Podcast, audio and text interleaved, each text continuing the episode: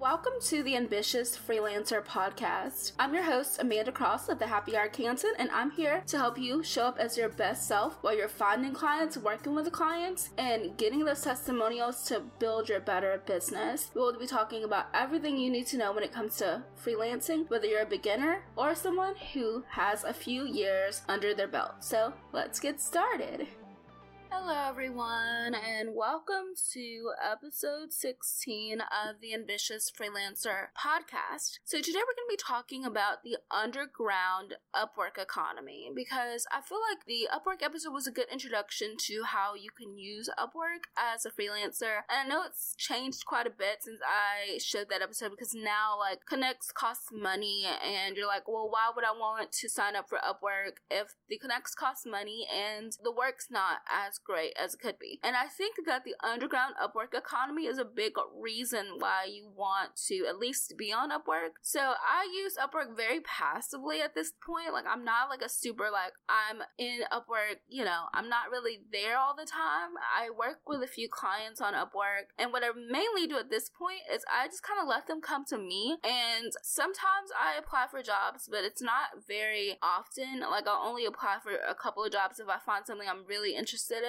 But normally, I just let people come to me if they want to after like checking out my profile. So I really wanted to talk about the uh, underground Upwork economy because I think that people just see like the tip of the iceberg. And I'm not sure. I mean, I don't know how many jobs exactly happen on Upwork each day, but I feel like a lot of the public jobs are very tip of the iceberg and often sometimes a little bit in that like icky, not that great territory. So like the jobs on the surface, some of them are great. Like I've gotten some pretty awesome jobs, like, you know, multi-thousand dollar jobs using just the public features, but I've also gotten some great jobs like from people reaching out to me. So I really wanted to talk about this because it's not so surface level as like, oh, this is the stuff you see on there. It's like everything that you need. Because honestly, like connects are expensive, but well, not expensive. They're not that much, but like connects are costly now. They cost money now. But the thing about it is that there are a lot of ways to get out of paying for connects, depending on like who reaches out to whom and different stuff like that. So I want to talk about some of the other ways that you can actually, you know, connect with clients on Upwork because I feel like a lot of people don't know that there are so many ways. And Upwork is always tweaking and changing things and adding more ways for you to work directly with the people who want to work with you. And so that's a way for you guys to actually make some more money because usually when someone reaches out to you, the ball is in your court.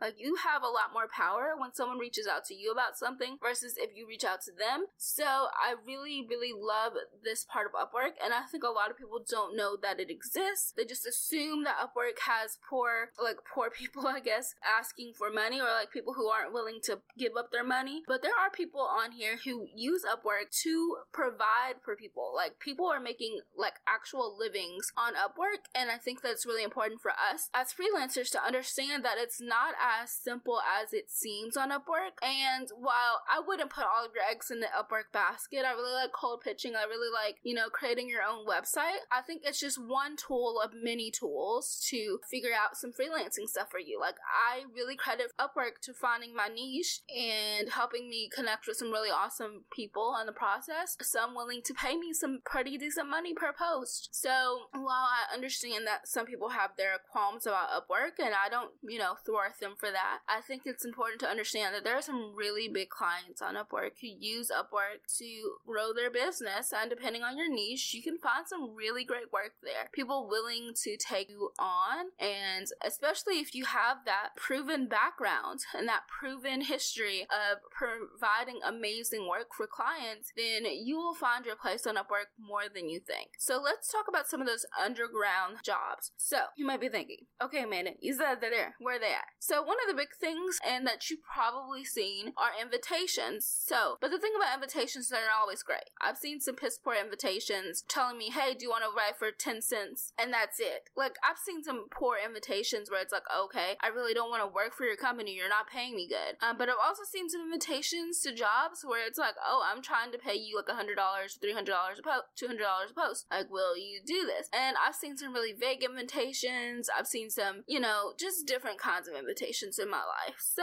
I'm not gonna say that all invitations are great because a lot of the time you'll get an invitation and it won't be that great. But depending on how your website is set up. So that's why I really encourage you to go through and really niche down so that when you get invitations, it's normally for things that you're interested in. So I've gotten invitations before and often it was because my profile was very specific, especially at this point. Like I'm getting invitations to a lot of HR related things because my job, my profile says I write for an HR tech company. So I'm getting less of those random invitations and the invitations that I am getting are more tailored to me. Like there are still some like wild cards in there of people just inviting everybody, but a lot of it is very specific to me, which I'm excited about. So I would say first and foremost, get on the like specific train on your profile. That way you're actually those invitations are a little bit better and a little bit more tailored to you and what you do. So another thing is that so what happens usually with how they do the invitations is they're usually like looking up the database. So there's actually a database of freelancers and while you can access it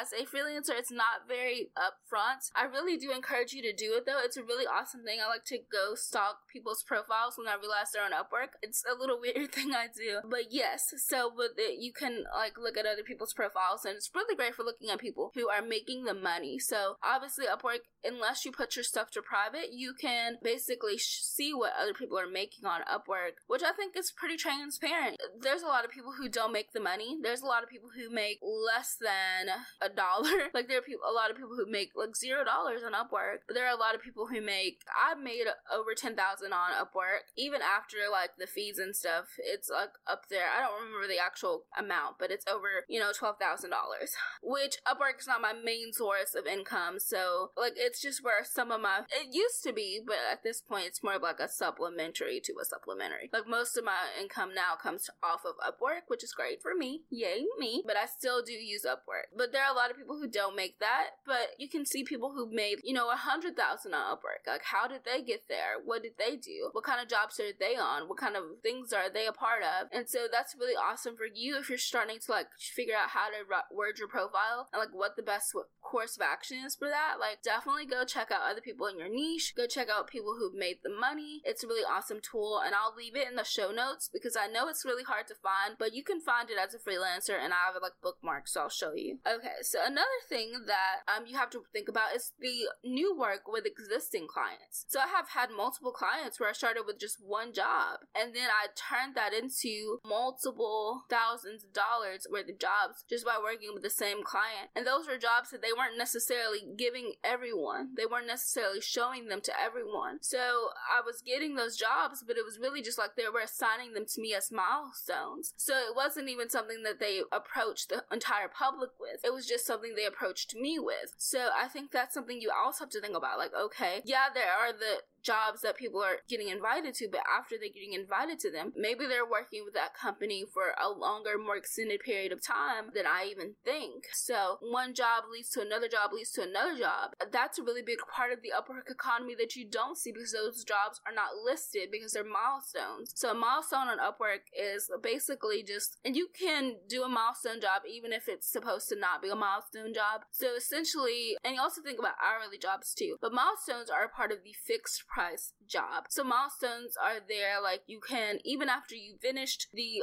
original milestones, you can add, keep adding milestones on the same contracts as long as you want to. And so it's a great way to build uh, brands and like really build that connection with the brand more so than just like a one-off blog post. So I've done one-off blog posts. I've done like multi-milestone blog posts. It also kind of depends on like if the company wants to like rate you first and then so sometimes they rate you and then you come up with a new contract. But all of this to say that this is not like jobs given to the entire Upwork public. So when you start a new contract with a company you've already worked with, you're not putting that out into the public. So I've had some companies though that I've worked with in the past where they would list the jobs, but it was basically my job. I just need to apply for it. So like that's another thing. So even if you also have to think about the jobs that are listed, because some companies do it in a weird way because I guess they want more of a paper trail of exactly the contracts they set up. So some people want to do multiple contracts instead of just milestones. So, but sometimes like I would do that and they're like, hey, this is your job. If you want to just apply for it. And so, or they would invite me to every single job that was open to, and with like an actual thing, like, hey, this is your job. Just let me know and we'll set it up. So people might apply to it, but they had no actual way of being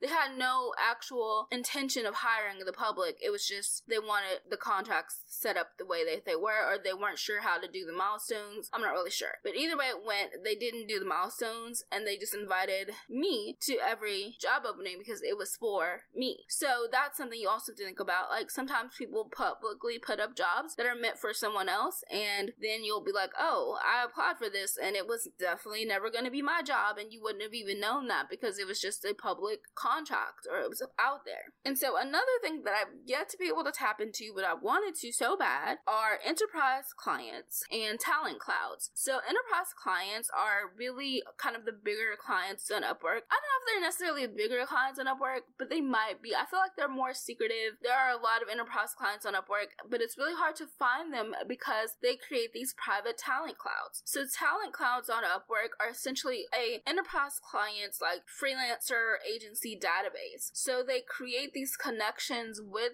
these freelancers. Sometimes it's through a public call to action. So an enterprise client might be looking for something that their current private cloud doesn't offer them, or they can't find it in their talent cloud. So they go looking on Upwork as a whole. And so then after you do that, if you got the job, you'll be added to the private talent network or the talent cloud. And so in the talent cloud, often these uh, bigger companies, these enterprise clients will go to their talent cloud looking for talent before they'll go to the general Upwork public. And so this is a great way to work with the same company again and again and again and have a better chance of working with them because their talent cloud doesn't encompass the entire the entirety of Upwork. They're only pitching their opportunities to their talent cloud, which might consist of, you know, a couple select freelancers and agencies on the platform. That way they are actually able to make that money. And so agencies are also pretty great though because I've never been a part of a freelance of an Upwork agency, but I know that there are quite a few that exist and in those, you know, you're getting work within the agency. I'm not really a big fan of that. I like working directly with people because it's just so much easier that way. And also, yeah, it's just a little bit better. I feel like the prices I can negotiate my prices more than an agency could negotiate them for me. But those are an option for finding some more of those jobs because I'm pretty sure after someone's worked with an agency, they'll probably continue to work with that agency, given if that actual agency does so work well. But there are just so many ways that Upwork kind of has this kind of underground economy that you don't necessarily see. And I think that we often see the surface level, like maybe the lower paying jobs and the people who aren't quite ready to approach Upwork in that level. So they're just kind of, you get a lot of those like five, 80 cents for a hundred word jobs. You get a lot of those, but you also have to think about like what you don't see. And so there are so many things you don't see. And I think that we have to be honest with ourselves and like, hey, maybe we don't know everything we think we know. And I'm not saying that Upwork is amazing. Like, I'm not saying that Upwork doesn't have its faults. There's a lot of faults with Upwork. But I think that we also have to know that like there's more to it than meets the eye. And we can't fault people for being on Upwork just because it hasn't worked for us or just because we've had some issues in the past. Like, I've had clients on Upwork that are super respectful and super nice and super responsive.